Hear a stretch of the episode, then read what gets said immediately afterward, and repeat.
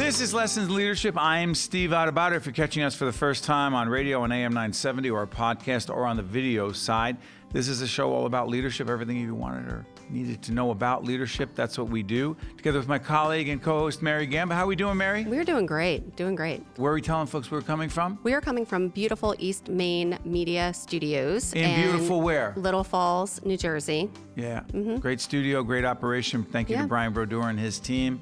Mary, before we go to our colleague and friend Greg Lalevee, let folks know where they can find us other than listening to us right now. Absolutely. So, for those listening on radio, when you're in a safe place, if you're driving, you can look us up on Facebook at Steve Adubato PhD. That's A D U B A T O, as well as on Twitter at Steve Adubato. You can subscribe to the podcast to hear our previous episodes, and you can do that on Apple Podcast as well as on Google Play. And as always, we have a ton of great resources on our website, which is stand-deliver.com. Also, by the way, you can go on the AM 970 app and find us there as well. And again, the reason we're on video is because we're looking forward to having folks see what we do as well as hear it. Let's introduce our good friend Greg Lalevee, who is in fact the uh, business manager, the International Union of Operating Engineers, Local 825. Good to see you, Greg. Good to see you. Thanks for having me. We talk about leadership all the time. We'll get into a lot of the details about your view and your philosophy of leadership and also how you've evolved as a leader. But real quick, tell folks what the organization is. We are 7,400 men and women. We primarily operate heavy equipment on construction sites, so we'll build your roads, your bridges, your buildings. We also work in mines around the state. We also work for companies that are dealers of equipment, and we do the product support and the repair of the equipment. You grew up in this union, I did. Followed my father into it. and your brother's in it. Both my brothers are in it, and I have a cousin who's in it. It's in your blood. Yes. So it's interesting. I often say fully disclose when there are relationships you may not know about, but for a long time I've been doing leadership coaching, if you will. We have a leadership academy at Local 825 that we've been doing that Greg is actively involved in. Our company provides that work for them, and they're also one of our big supporters on public broadcasting of our work. But Greg, you introduced this book to me.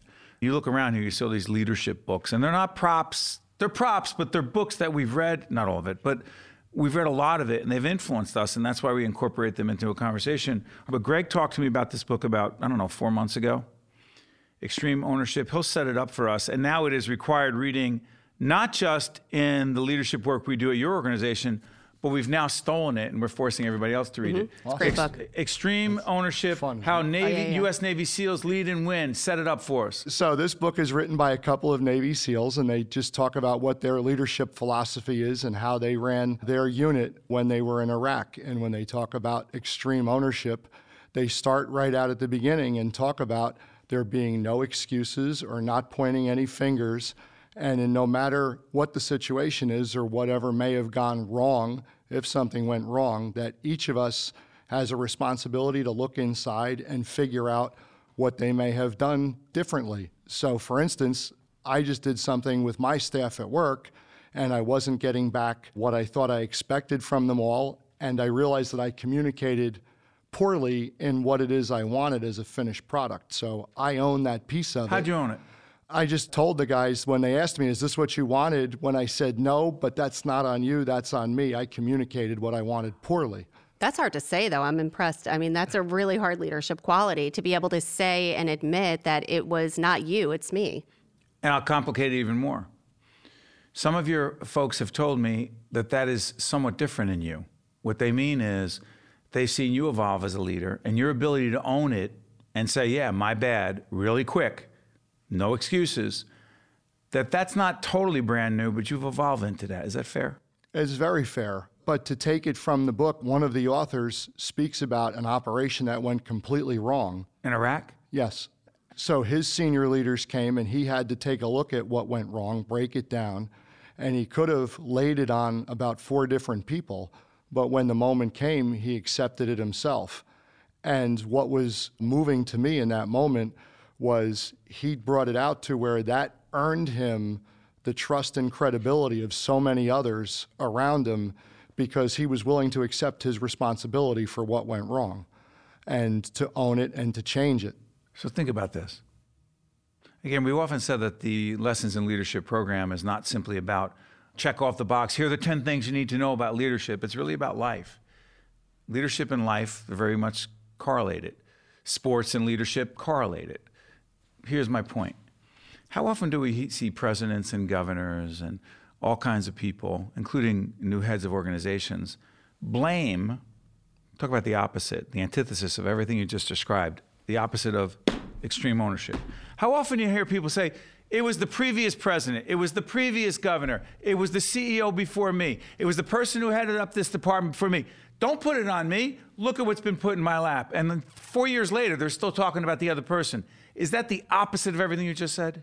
I believe it is. And actually, what I was able to do is the lesson that came in this book about taking ownership brought me back to the day I graduated high school. Tell folks where you went because we talk about the influence that certain kinds of schools have had on us. Go uh, ahead. I went to Delbarton School in Morristown. Essex uh, Catholic in Newark doesn't exist anymore. Go ahead. But the priest, Father Giles Hayes, who's unfortunately passed recently, was the headmaster at the time. And in his graduation remarks, he spoke about pointing the finger at other people.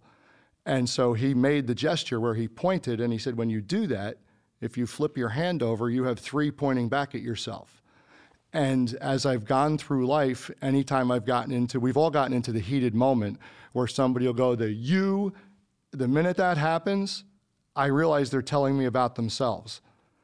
Almost each and every time they're telling me what their orientation is, what their disposition is, what point of view they may be coming from. They're trying to lay it off on somebody else. But it's really about them. Yes. Mary, jump in. I, mm-hmm. I, I, see you fascinated. Well, right no, now. I'm laughing because one thing that Steve often does is instead of point, he often does this. So he makes sure to point all. The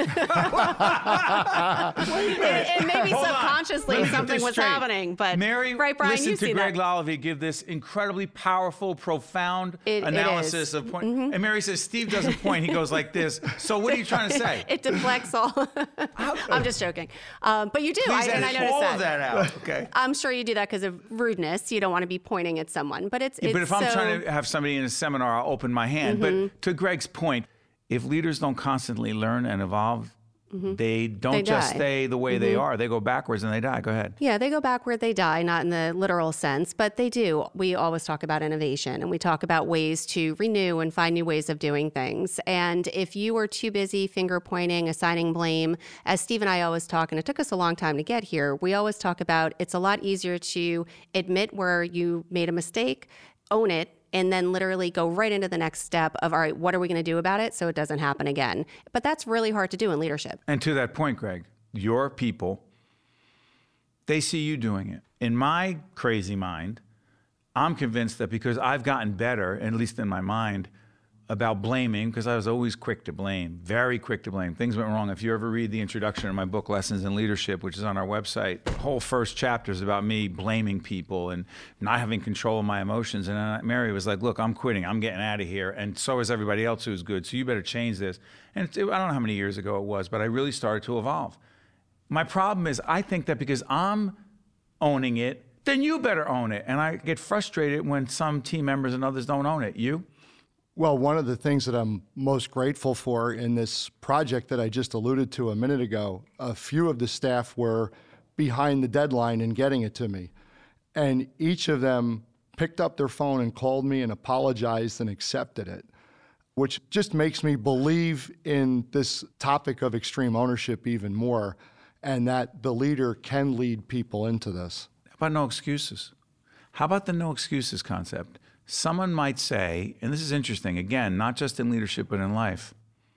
Yeah, and it went wrong. I'll take that part of it. But what you don't understand is, and then there's a list of 15 things that they thought they were not in control of. Someone was unfair to them. The card was were stacked against them. You say? Well, you can't worry about what you can't control. You have to deal with what you can control and then you have to focus on what you can control. So, whatever might have been on that list of what somebody can't control, there has to be a way around that or to overcome that and put into a bucket of what could you control. Maybe it was traffic, maybe you could have left earlier. There's always a, a solution and that's part of the extreme ownership is about developing solutions not focusing on what the problem may be mm. but focusing on what the solutions might be. Switch gears a little bit. We're talking to greg lalevee who is the business manager at the international union of operating engineers local 825 they're a longtime friend of ours in the lessons in leadership family and also one of the big supporters of our work on public broadcasting. So i'm, I'm curious about this. You present in public a lot and a lot of what we do, a lot of the leadership seminars we work with, your organization, is what we call executive presence, trying to have people present more, not in a statesmanlike or, again, gender neutral, if you will, but the reality is to be more effective in the way they present. But so many folks are paranoid, afraid, I don't want to do this, I can't. Go back to that word, I can't do it. How have you evolved as a public communicator slash leader? And then how has that translated to your folks? Well, for myself, I work at it constantly. If I have to do any kind of a big presentation, I will go through it multiple times. I'll rehearse it out loud. Twice a year, I have to do a, a pretty lengthy, comprehensive report to my membership. You'll find me the Saturday and Sunday, it's usually a Monday meeting, in my office at a podium, actually going through the entire thing because I want to make sure that you know what one reads and what one speaks sometimes are two different things. Are you memor- I'm curious about this because I'm not an advocate of memorizing, but it strikes me that part of you is memorizing. I'm not memorizing it, but by the time I get up at the podium on Monday, I've gone through it so many times that probably the first third of it is darn near committed to memory. Just because I've gone through, I, I don't stop and start. I will go through page one to the end. But I'm curious about this because I was actually saying to one of our clients yesterday at another organization, a very prominent physician, he was preparing for a presentation and he knew it well. But I said to him, Doctor, I'm not going to say his name, I said, Doctor, you actually have to own it. Going back to extreme ownerships, he said, What do you mean? I said, I know you know it. I know you've practiced it, but I'm not feeling it. You have to own this. And he goes, Well, what does that look like? I said, I don't know, but I, it's like the one of the justices in the Supreme Court, Justice Potter, was asked, you know, how do you define pornography? You remember what he said? Actually, I don't. He said, I don't know, but I know it when I see it. And I said to the doctor, I know what owning it looks like, and I know, you know, when you're not owning it. And so I kept saying to him, Tell me why this matters to you. And he was so passionate and he was so convicted. I said, Tell me an example when you saved a patient's life who came into the emergency room. He was all over it. And he goes, Was that what you mean by owning it? And I said, Yeah. I know you know it, but how do you own it? Well, you referenced before that I'm second generation operating engineer. My brothers are in this. So, one of the things that you'll read in the book is one of the things that we need to do is believe in what you're talking about, believe in what you're doing. And I'll tell people all the time when it comes to my life, when it comes to something simple as my medical benefits, have come for 54 years by way of Operating Engineers Local 825. So I believe in the goodness of the organization, I believe in what it stands for. It drives the passion that I have for it and the passion behind my work. There's one more piece I want to run past you. very often I run late, even though everybody else is on time. And my excuse, which is not okay, is that, oh, I was just in the gym, as if anybody cares, right? But here's the point I'm making. In my mind, working out and trying to take care of myself as best I can is part of being a strong leader and effective in life and being the healthiest person in life. You have gone through a fascinating metamorphosis, if I can say that correctly, a transformation from when to when. Because if you Google some of our previous interviews with Greg, let's just say this on steveadubato.org, check them out. You look a lot more fit today than you have in the past. Is that my imagination? No. From April 12th to today, I've lost 122 pounds. And it has been a transformation. And one of those things to talk about is actually a leadership lesson that I learned in a program that was authored by General George Casey in which he talks about the anacronym of REST. And he says in a person's day, you have to find time to read, exercise, sleep, and think. What does that mean to you? Well, it meant to be an effective leader that I had to take care of myself. I'm not a big gym rat. I'm not an exercise lover, if you will. But you I don't have, have to be. No, but you have to carve out 10 to 15 minutes to take that walk. Do or to do walk now? something positive. I yeah. You build it in. Yes.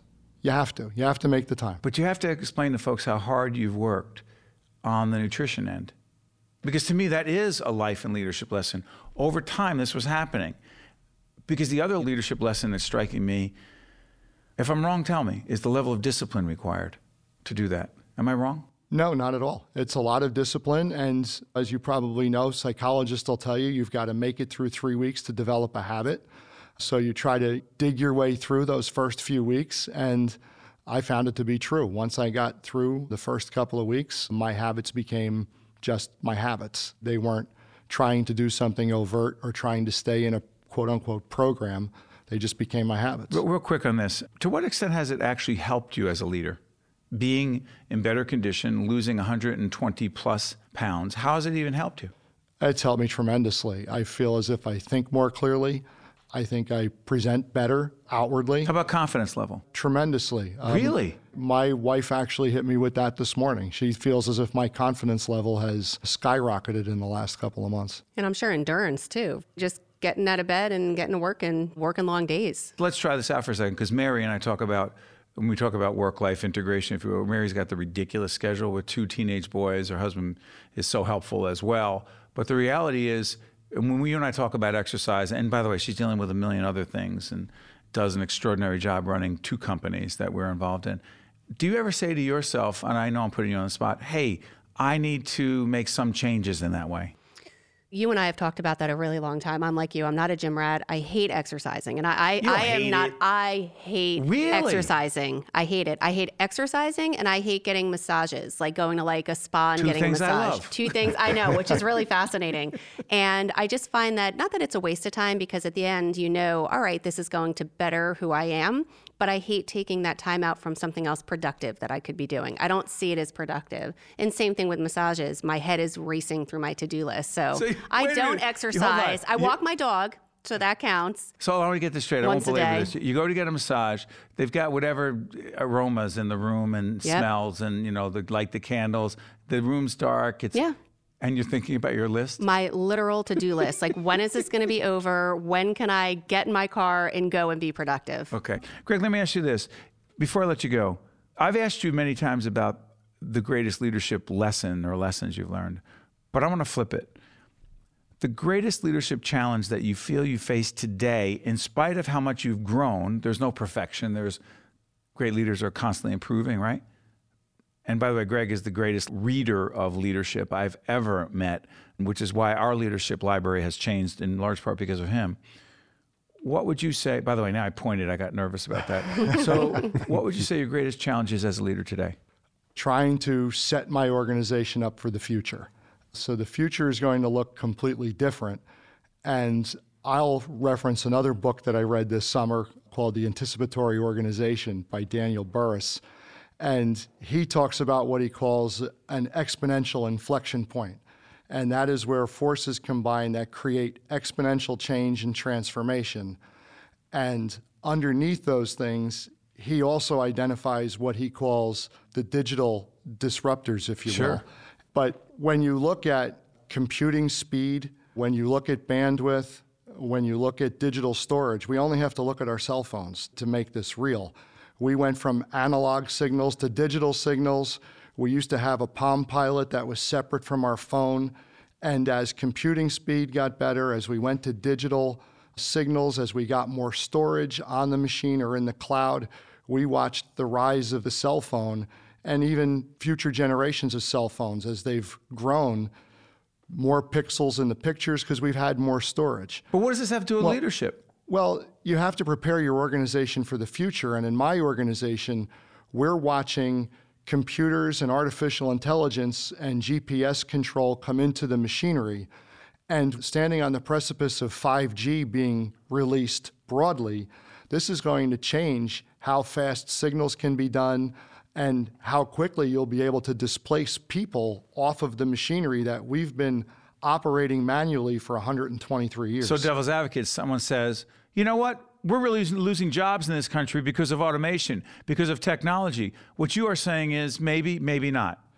It's maybe not because you have to take every one of these things as an opportunity, not But a it's a setback. challenge. How's it an opportunity?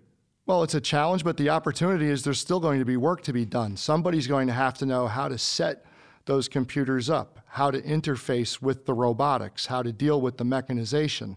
So there will be jobs there. The jobs will just be different than the ones as we know them today. How are you preparing folks for that? And let folks talk about innovation. Uh, Brian and his team at East Main Media built this studio in a short period of time. You folks have built a training facility. Set it up for folks. Well, we've had a training facility for years, but on the You've back, taken to another level. We have. Uh, we're an accredited institute of higher learning now, which is the first step in our ambition to become a two year technical college standalone on our own, which we think will be done by the end of this year. Let me ask you, you talked about your dad was in, in the union. You think your dad ever envisioned, hey, we're going to have a college, no. but it's required? Yeah. Innovation is not an option, right? It's not an option at all. Change is the one constant in the world. So when Burrus talks about his exponential inflection point, for those who study language, those are some really powerful words. And when you talk about the speed at which the world is going to change, now that the platforms are all digital, That's right. the world's always changed. But now that we're in a digital world where things are done 24 hours a day as the world spins, as we go to bed tonight, it's nine o'clock somewhere else on a digital platform. The world never sleeps. You know, we've said this many times, and, and I'll repeat it for our folks uh, watching and listening on lessons in leadership. By the way, you've been listening to Greg Lalevee from uh, Local 825, the International Union of Operating Engineers. This whole thing about innovate or die, you could be like, oh, Steve has another slogan. Not really.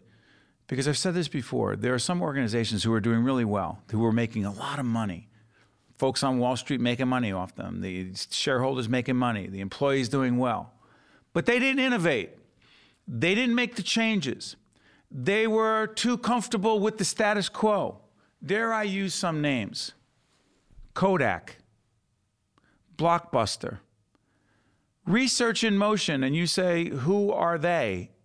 The parent company of BlackBerry.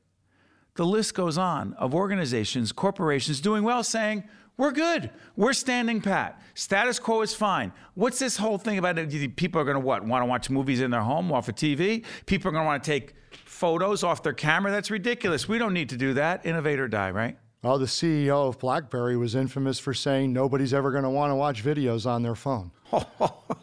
Just get on a bus or a subway that- one day and watch what well. everybody's doing. Could you Yeah, that worked well. Mary, final words before we let Greg go, because I, I watched I watched Mary Gamba watching and listening to our fascinating guests on lessons in leadership, and I find that you are fascinating. I am. I absorb everything like a sponge, and I will use the example of if you're pointing and you have the three fingers coming your way. It's Thank a you. great. I know it's a great example. It's an absolute great example. But and the I may be the first student in your college too, because as I said, we, we had Greg on before uh, for our radio, just the radio show, Right. and I am dying to use one of those big machines and go digging. You're so, welcome anytime. Yeah, You no, know, I'm so going to take you up on that. Yeah, Mary's gonna, yeah, just don't let her leave my organization because we'll die. Innovator die without Mary Gamba, you die. But how about this one? It's so fascinating. As we let Greg go, Mary has worked with Greg for several years now. They've had countless conversations on the phone, email, text messages, constantly. He walks in the studio here at East Main Media, and she goes, "It's so good to meet you for the first time." Mm-hmm. How crazy is that? That our interpersonal, face to face, is less, but we interact with people all the time. Welcome to the digital divide. Exactly. This has been Greg Lalevee. I'm Steve Adubato. That's Mary Gamba. We are at East Main Media Studios. Lessons in Leadership come back right after this. This is Mary Gamba. If you want more leadership tips and tools, log on to stand-deliver.com. That's stand-deliver.com. This edition of the Steve Adubato Leadership Hour has been made possible by New Jersey Resources. Welcome back to Lessons in Leadership. I'm Steve Adubato with my colleague Mary Gamba. Mary, I know I, you thought I was going crazy when I was mm-hmm. talking about disruption because Greg Lalevee from Local 825 was talking about, he used the term, but I want to make it clear again, books are not props, they're real. A book by Terry Jones, a, a colleague and friend who I recently had a chance to interview on a conference down in Baltimore.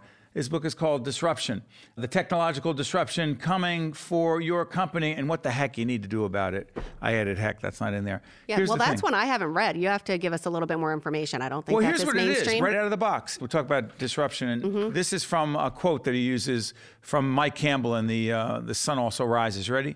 Question: So, how did you go bankrupt? Two ways: gradually, and then suddenly. Wow, What does that that's mean you? powerful. Yeah. What that means to me is that sometimes you may think that something is way down the line, that maybe whether it's a job or, I mean, this is obviously they're talking about something unfortunate, but it seems like you don't realize how close it is until it happens. And so, therefore, Mm-hmm. the whole concept, I think people think we may be beating a dead horse, innovate or die. It's not just some slogan. The fact is, we talked about the companies before, and that's just Google organizations that died because they didn't innovate, whether it's BlackBerry, Mm-hmm. whether it's Blockbuster, whether it's Kodak. It's a long, long list. And the reality is, I was watching a movie about Steve Jobs the Mm-hmm. other day, the movie that was out a few years ago. Fascinating. The quote from Steve Jobs, read it for us. Absolutely. Innovation distinguishes between a leader and a follower. What does that mean to you? In order to innovate, you need somebody to lead that innovation. Innovation means change, and innovation is a new buzzword, and rightfully so, because especially with everything changing, we've got digital, we've got TV, everything is right there. Computers, we've got our phones where you can We log got on artificial and intelligence. We did a whole mm-hmm. public broadcasting special on voice technology with our colleagues at the New At Jersey NJIT. Institute of Technology. Absolutely. On voice. Yeah, absolutely. Amazon Alexa. You could speak in your house. I'll walk in my house and I'll say, you know, Alexa, turn on my lights. Alexa, play country music. Alexa, do this, do that. And she just does it. You don't even have to think. You don't have to lift a finger. And it's fascinating. It's scary because you always wonder who's listening to you when. But once you get past that, it's a matter of just knowing that these are the times. They're But, changing. but, but think about this. It's not just that the times are changing, Mm-hmm. is that the connection to, you may ask, what's the connection in leadership? Mm-hmm. It's that Steve Jobs, even though he had a terrible personality and was awfully mean to people and would embarrass them in public, but the other side of him was he saw things that others couldn't even imagine. And his biggest challenge, as I thought about it, was he was trying to explain what he saw and they didn't see what he saw and were turned off and afraid and we're wondering why can't we just stay where we are right now and he's like no we have to move forward and by the way he often failed Right. so talk about the idea of failure and innovation Well, before we get to failure, just when you were talking about one of the keys to leadership is being persuasive, being able to persuade others when they didn't even see that it was possible. So, or they know, don't think it is or they don't think it is, they didn't see it that way, or worse, they may think something totally different, and then you may have to really switch and negotiate and go back and forth and change their mind. But with failure, one of the reasons innovation will stall or just not happen at all is because people are fearful of failing. And that's just unfortunate because if he was afraid to say, wow, let us take the iPhone, it was great. I mean, the original iPhone, and now we're, we're up to like the 10, 11, I don't Right, even yep. know. And every time it's like, oh, wait, we're not going to have one camera on this iPhone. We're going to put three cameras. by Why? Mm-hmm. way excuse me that doesn't mean we think that every innovation as a leader like it's a great innovation. Right. Sometimes you ask why they even do this. It doesn't make sense. But go ahead. I think sometimes it's don't innovate just unnecessary. to, for the point of innovation. And sometimes, and again, I mean, I love my iPhone. I love Apple products. And sometimes I think, wow, they just changed the phone so this way more people go out and buy it, right? And the same with anything, whether you're talking about electric cars. Innovation is really finding a new way to do things that will hopefully leave the world a better place. And that's what I feel innovation is all about. Quick follow up on this. What about the fact, and we have talked about this countless times, first time on video, it is very difficult to communicate to people around you that innovation is necessary, A, and B, that they need to be a part of it. This innovation, I know we keep talking about this, the innovation of doing this, changing from what we're doing every day. You hire a producer who comes in, he or she comes in, they're going to produce a show, Steve's going to host the show, and we're going to put it on PBS and other outlets, and that's what we do. Okay, that's a lot of what we do. But we're going to create this podcast. We're going to create this radio show. We're going to put it on video. And Mary, I'd like you to be the co host because you and I talk leadership all the time. Your first instinct wasn't, oh, great, I'm all in, was it? No, I, I mean, my first reaction was number one, I'm not a host. Number two, I'm not a producer. I know what I know, and this was something that was on familiar territory. But being an I'm sorry. innovator, all right, so for those listening on the radio, Steve is holding up one of his props, and it says, Life begins at the end of your comfort zone. But You weren't comfortable doing this out of the box. no, no, a year not later, at all. how you feeling? I'm very comfortable. So what's the point yeah. here? Well, the point is what we've been nailing in this entire time, which is that you can get out of your comfort zone and it will be okay. Fear is natural, but it's what you do with that fear and how you channel it, which is really going to make the difference between true leaders and those who are super successful and those that kind of just toe the line and they're just going to plateau. And that's and, okay. and to that point, there are some folks that we know on our team, and I have no problem saying this, that I've said I'd like you to come on and I'd like you to be have a conversation with us. And I know what they're really thinking is, you didn't hire me to do that. Mm-hmm. I got hired to do this because they look at the job description, and my response will be, but we're evolving, we're changing. I need you to do this, and I see something in you that allows me to say that you'd be a great addition. No, it's not what I do. I'm uncomfortable doing it. The question for a leader is, and I've said, asked you this countless times, how hard do you push? In certain cases when using this as an example using this story i think there are certain people who not just are about us. For no, everybody no, no, but i'm saying if right someone now. is if someone really puts their foot down and says listen that's really not for me but then what you would like to hear is however let me just give you another place where i feel like i can be helpful that would be a That's good the way leader's job? no no no i'm thinking that would be if that were me if you said to me mary i want you to help me with this radio show if you get yourself out of that comfort zone and you try it it was never in my job description and we are just in the process of hiring a new team member and the one thing that i said to every single person that we interviewed for this position was we need you to not be wed to this job description. Sure, here it is. Here's a piece of paper. Here are the types of responsibilities we anticipate you doing. A year from now, if you're still doing this, we have a problem and you need to be adaptable. And then I asked them to share an example where they're flexible and they're willing to try different things Sure. because if not, it's just not going to be a good fit for ours or any organization. So interesting because Mary and I do disagree about this because I'm a big believer in pushing people harder than I think Mary sometimes thinks I should. To me, one of the signs of a really good leader, and trust me, I'm not saying I'm a great leader, I'm saying I'm a leader who learns every day, hopefully, that sometimes really good leaders see things in people that they don't see in themselves, even if that other person's saying that's not me. Easier said than done, I know. But that is one of the great things about lessons in leadership that we challenge ourselves. By the way, as we let people go, Mary, let's thank East Main Media Studio for making this possible. Everyone listening on AM 970, on our podcast, and on the video side as well. Folks can find us where? Absolutely. They can find us on our website, stand-deliver.com, and also they can uh, follow you on Facebook and on Twitter, Steve Adubato, PhD, and that's spelled A-D-U-B-A-T-O. How great is our uh, website at stand-deliver.com? What can people get there? A lot of free stuff. We've got articles on every topic involving say leadership. free stuff? Free stuff. And we also have links for your five books. Lessons in Leadership is your most recent. We are working on a new one, soon to be titled. Just to clarify, the books aren't free. No, the okay, books are not Steve free. Adubato, Mary Gamba, this has been Lessons in Leadership. You see the logo there. We'll check you next time. This is Mary Gamba. Stay tuned. We'll be right back with State of Affairs with Steve Adubato, where we look at the most pressing issues facing the state of New Jersey. This edition of the Steve Adubato Leadership Hour has been made possible by New Jersey Resources. Hi, I'm Patrick Dunican. At Gibbons, we believe that citizens need to be informed about the complex issues that affect their lives. That's why we're proud to support the programming produced by the Caucus Educational Corporation and their partners in public television. Funding for this edition of State of Affairs with Steve Adubato has been provided by the law firm of Gibbons PC, RWJ Barnabas Health, NJIT, New Jersey Institute of Technology, Horizon Blue Cross Blue Shield of New Jersey, International Union of Operating Engineers, Local 825, PSE&G, committed to providing safe, reliable energy now and in the future. And by Keystone Mountain Lakes Regional Council of Carpenters. Your future is in our building. Promotional support provided by Insider NJ and by NJ Advance Media.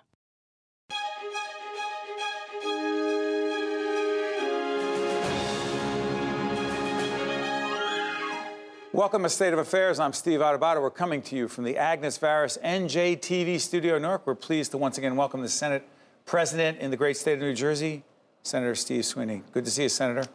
It's good to see you, Steve. Um, let's jump right into this.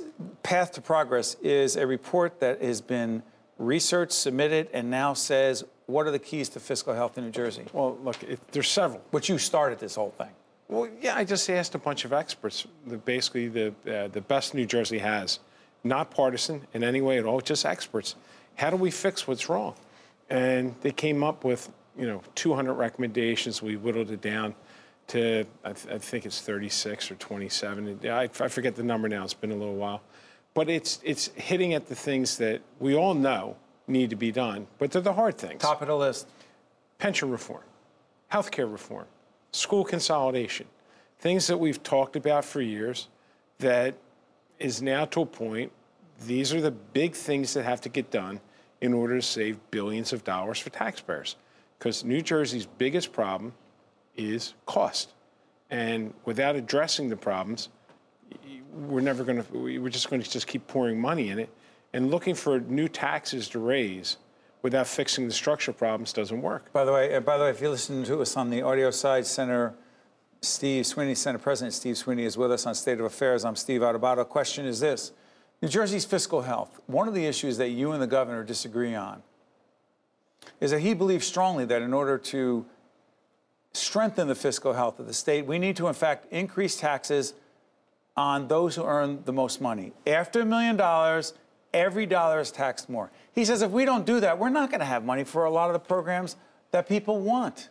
He's wrong because those are the people that can leave, and after the federal salt, you know, the State and local Trump- tax deduction with President Trump, the federal law. Yes. Cap at 10 grand, that's it. Yeah. State income tax, property taxes, more than that, you're on your own. Exactly. Can't write it off. Go ahead. So now you have a population that's just got hit with another tax because people didn't mind paying them as much because they wrote them off.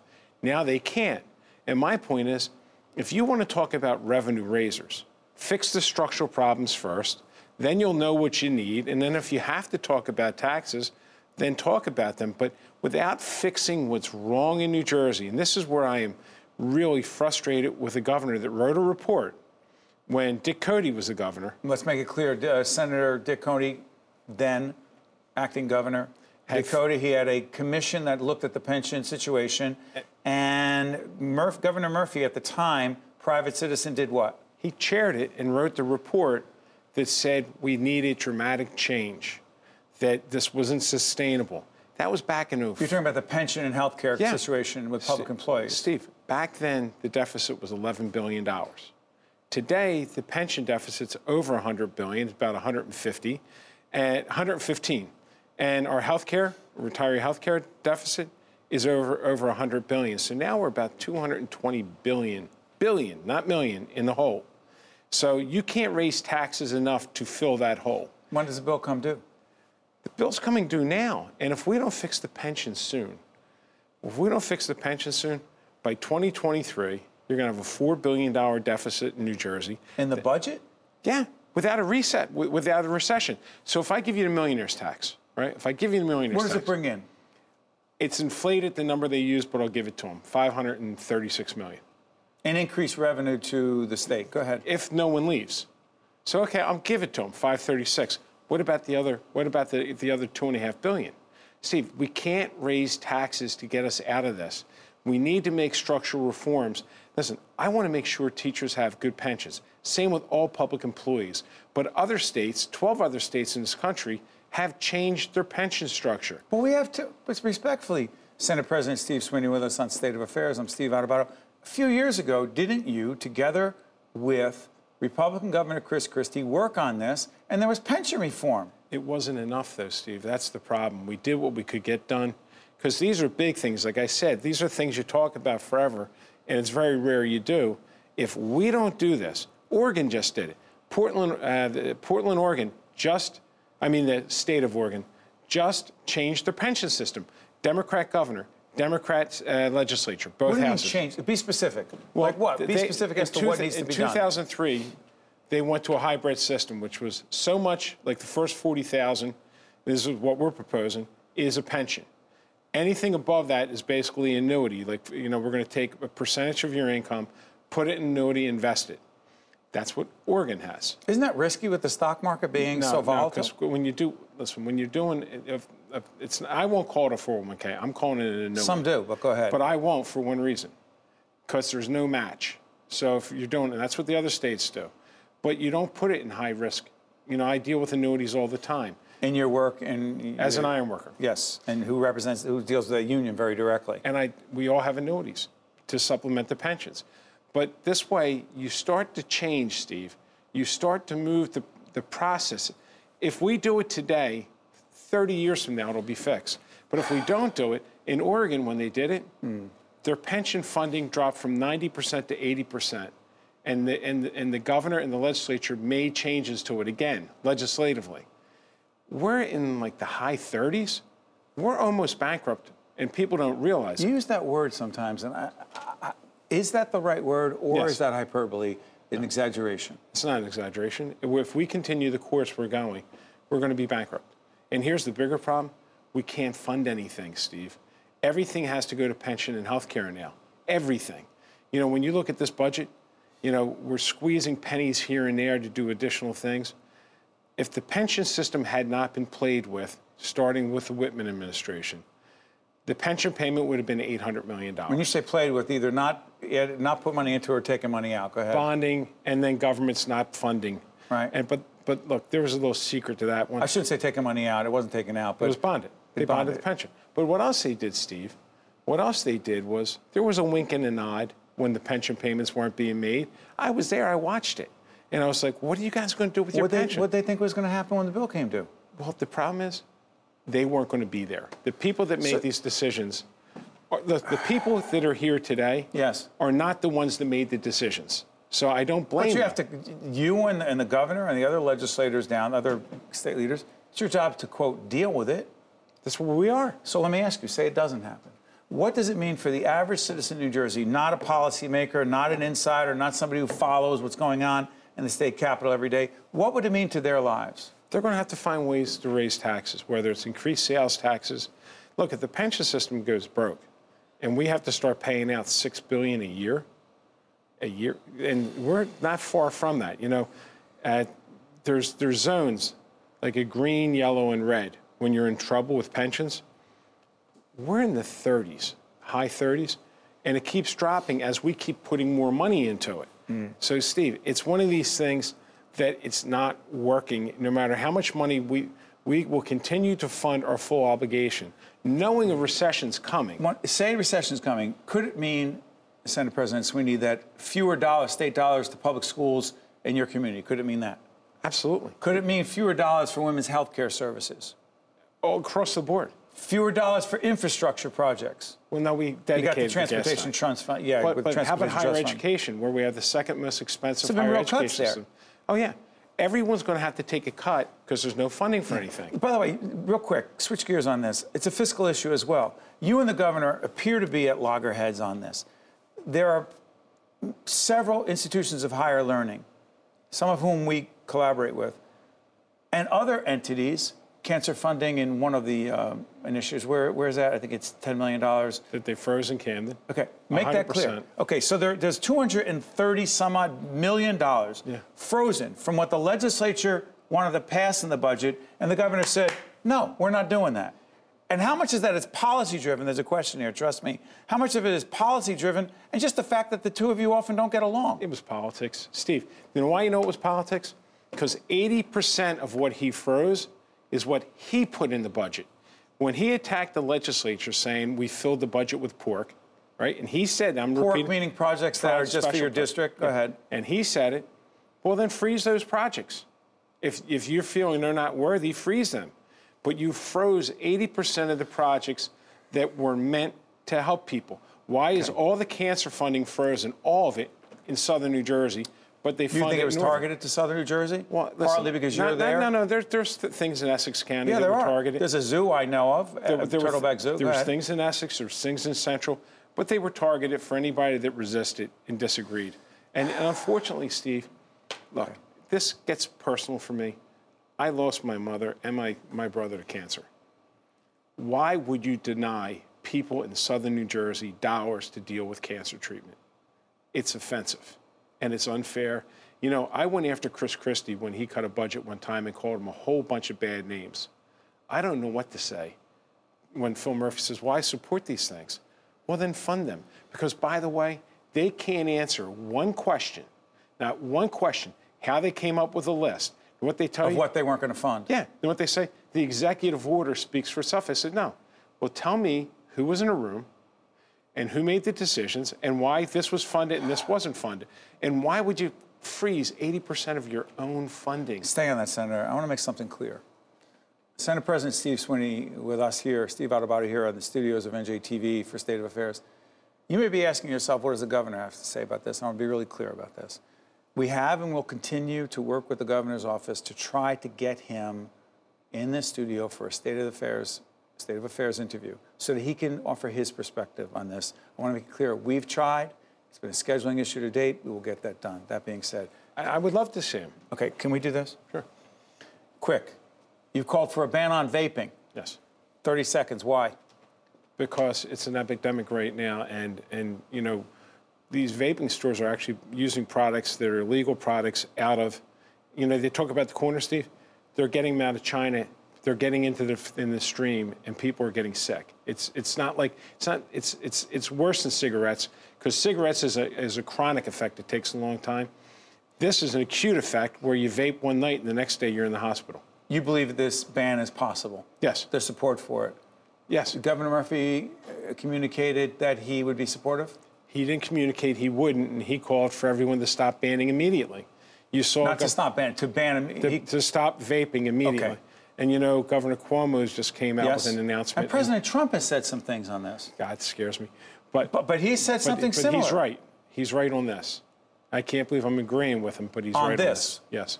Do this one marijuana. Yeah.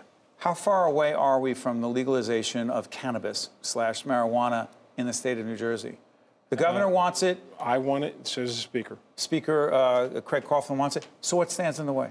Uh, some of my members, and we're going to push in lame duck to get it done.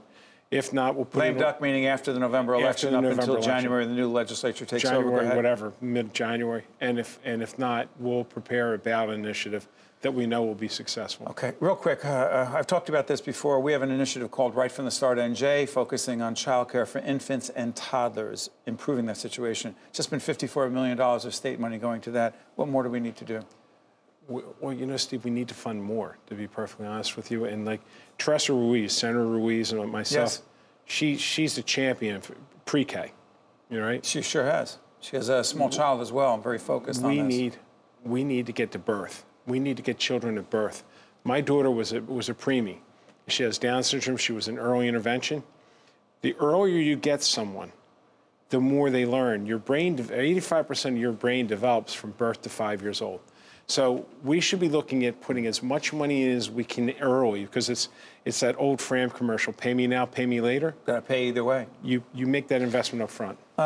Senate President Steve Serrano, thank you for joining us, and I'm glad that you're here uh, in the next few seconds as we acknowledge that State Senator Tony Bucco, who served in the legislature for many years, uh, 81 years of age, joined us many times on State of Affairs.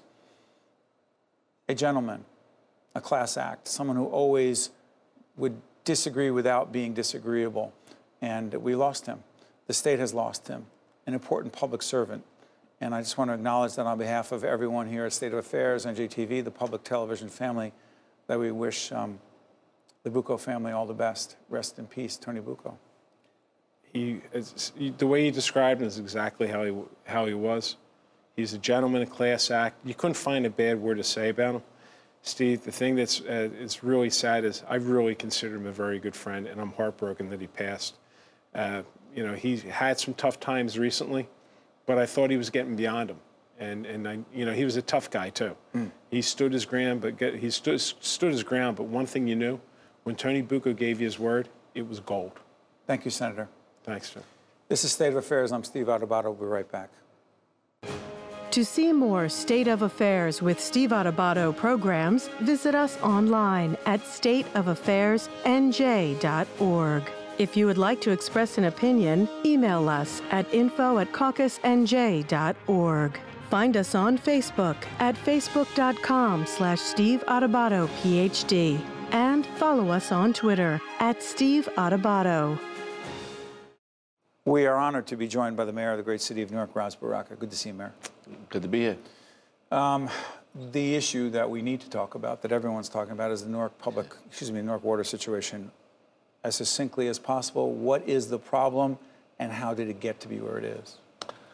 Well, the city of Newark has uh, older homes that have uh, service lines that bring water into their home that are made out of lead. Uh, the service lines are actually owned by the homeowner. Uh, they have to be removed. Uh, they've been there for centuries. Um, you know, maybe 25, 30 years ago, the, st- the city began putting uh, corrosion control in the water to stop the lead from coming from the pipes and getting into the water. It began to fail somewhere around 2017 uh, or so. It began to fail, and so when we got proof that it was absolutely failing, Proof by whom? the EPA, Environmental Protection Agency. So the federal government directly involved. Yes. So we do all the testing. So it's this characterization that people come and test our water. We do all the testing. City does. City. and then we report what we find. So we reported high levels of lead. Uh, we couldn't explain why we were getting high levels of lead in the beginning, so we cut a pipe out of the ground and sent it to the EPA. The EPA uh, scientists looked at it and told us that the corrosion control was failing uh, and that we had to get a new corrosion control. In 17? Uh, they told us in 2018 that it was failing. So where do the filters come in? Sorry for jumping. 2018, we started giving out Explain filters. the water filters. They're not they're not city water filters. They're put out by a manufacturer. right? They're by PUR uh, Water Company, uh, PUR Filter Company, excuse me, who uh, manufactures filters for people all over the country, the world for that matter. People use them everywhere. Uh, they're NSF certified. They were approved by the EPA. Um, we put we put 39,000 of them out, of them out. We started in October 2018. Uh, we did three tests and found two of them were not working to the capacity that we thought they should work to. Mayor, sorry for interrupting. Why only three? Because that number confused me and I'm sure a lot of other people. Because it wasn't it wasn't a, a formal kind of test, right? To test filters. What we were actually testing was the new orthophosphate that we were actually putting in the water, right? So we were testing that uh, to come in one end and come out the other end. So we tested a home in the north water, one in the south, and one in the west to test to see if the new chemical was actually getting through the pipe. And two of three said what? Uh, so they, they reduced lead, but not below 15 parts per billion, or not below. Yeah, the- try to explain that one. Right. Well, The- lead and copper is- rule says that you can only have up to 15 parts per billion of lead in your water. Uh, it did not reduce it below that. So in our mind, they failed. One of them actually did. We tested uh, since then two, 225 filters, six times a piece. Uh, you know, with a whole, you know, kind of uh, group of people who tested it, a whole protocol, and so we have, we should have those results back. But as we do this program, do not have them. Well, actually, uh, they do have them, and they're working on uh, the findings of it. I'm very optimistic of, of what it's going to say, but um, you know, they're they're looking at the findings of it now. We'll be able to uh, say something to the public by the end of this week or the beginning of next. Long-term fix. The uh, County of Essex, the County Executive Joe DiVincenzo. You can check out an NJTV news story on this, together with the mayor and Governor Murphy. There was a press conference. Um, the county came in and helped you bond for 120 million dollars. Yes. To do what, and how's that paid? to pull the lead service lines out of people's homes.